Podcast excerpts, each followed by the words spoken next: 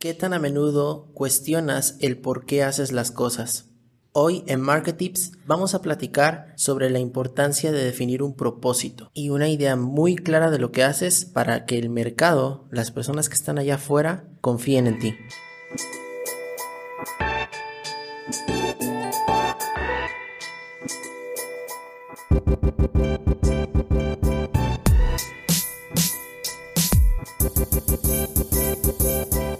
Hace algunos años descubrí una nueva forma de pensar que en su momento para mí fue algo muy revelador, una idea que hizo un boom en mi cabeza y que hoy quiero compartir contigo.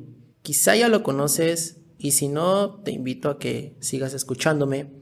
Esta idea se trata del círculo de oro, una idea que desarrolló Simon Sinek, un líder globalmente conocido que se dedica a impulsar a personas y empresas para pensar de manera distinta, para crear una cultura organizacional y por supuesto para desarrollar un liderazgo en el mercado, que son partes fundamentales de cualquier empresa o cualquier negocio. Y esta idea me gustó mucho porque es muy sencilla, es muy fácil de entender y sobre todo básica para poder aplicar. Todo comienza con preguntarte el porqué de lo que haces en encontrar cuál es tu propósito, cuál es la causa a la que estás contribuyendo. Y esto es indispensable para cualquier negocio o empresa, porque de esta manera vamos a encontrar una forma coherente de actuar, pensar y comunicarnos. Y una parte vital del marketing es la comunicación. ¿Cómo nos estamos comunicando?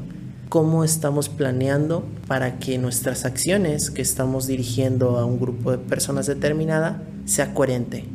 Tenga sentido para ellos. Este autor nos invita a pensar de adentro hacia afuera.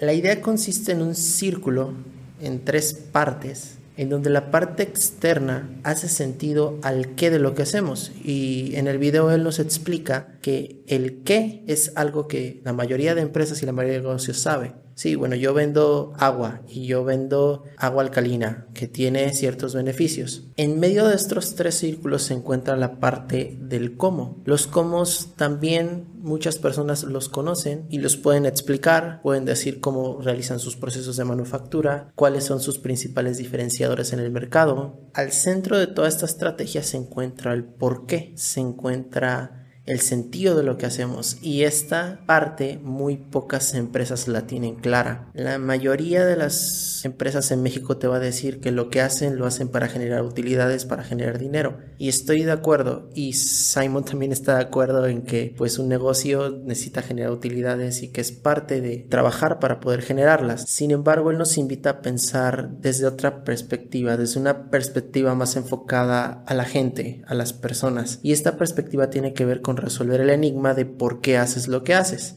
Porque hay algo muy importante aquí en todo esto. Las personas no compran lo que haces, las personas no compran productos, no compran servicios. En realidad lo que las personas compran se define por lo que crees, por lo que tú estás haciendo, tus valores, tus principios, tu forma de actuar en el mundo como empresa, como persona. Entonces hay una idea aquí muy clara que nos va a servir cuando llevemos a cabo cualquier campaña de marketing. Las personas no están comprando lo que tú les estás vendiendo. Están comprando el por qué estás haciendo eso, lo que hay detrás de esa manera de ver las cosas. Porque cuando tomamos una decisión de compra es muy difícil que la racionalicemos. No somos seres racionales. Generalmente nos basamos en nuestro sistema límbico. Si ese producto me va a hacer sentir algo a mí, no me pongo a pensar en calidad. Obviamente que el desarrollo de cualquier producto pues es una parte súper compleja y, que es muy importante, claro. Sin embargo, cuando decides una compra lo haces de manera emocional, no de manera racional. Si tienes un negocio, pregúntate qué es lo que realmente la gente está buscando de lo que haces.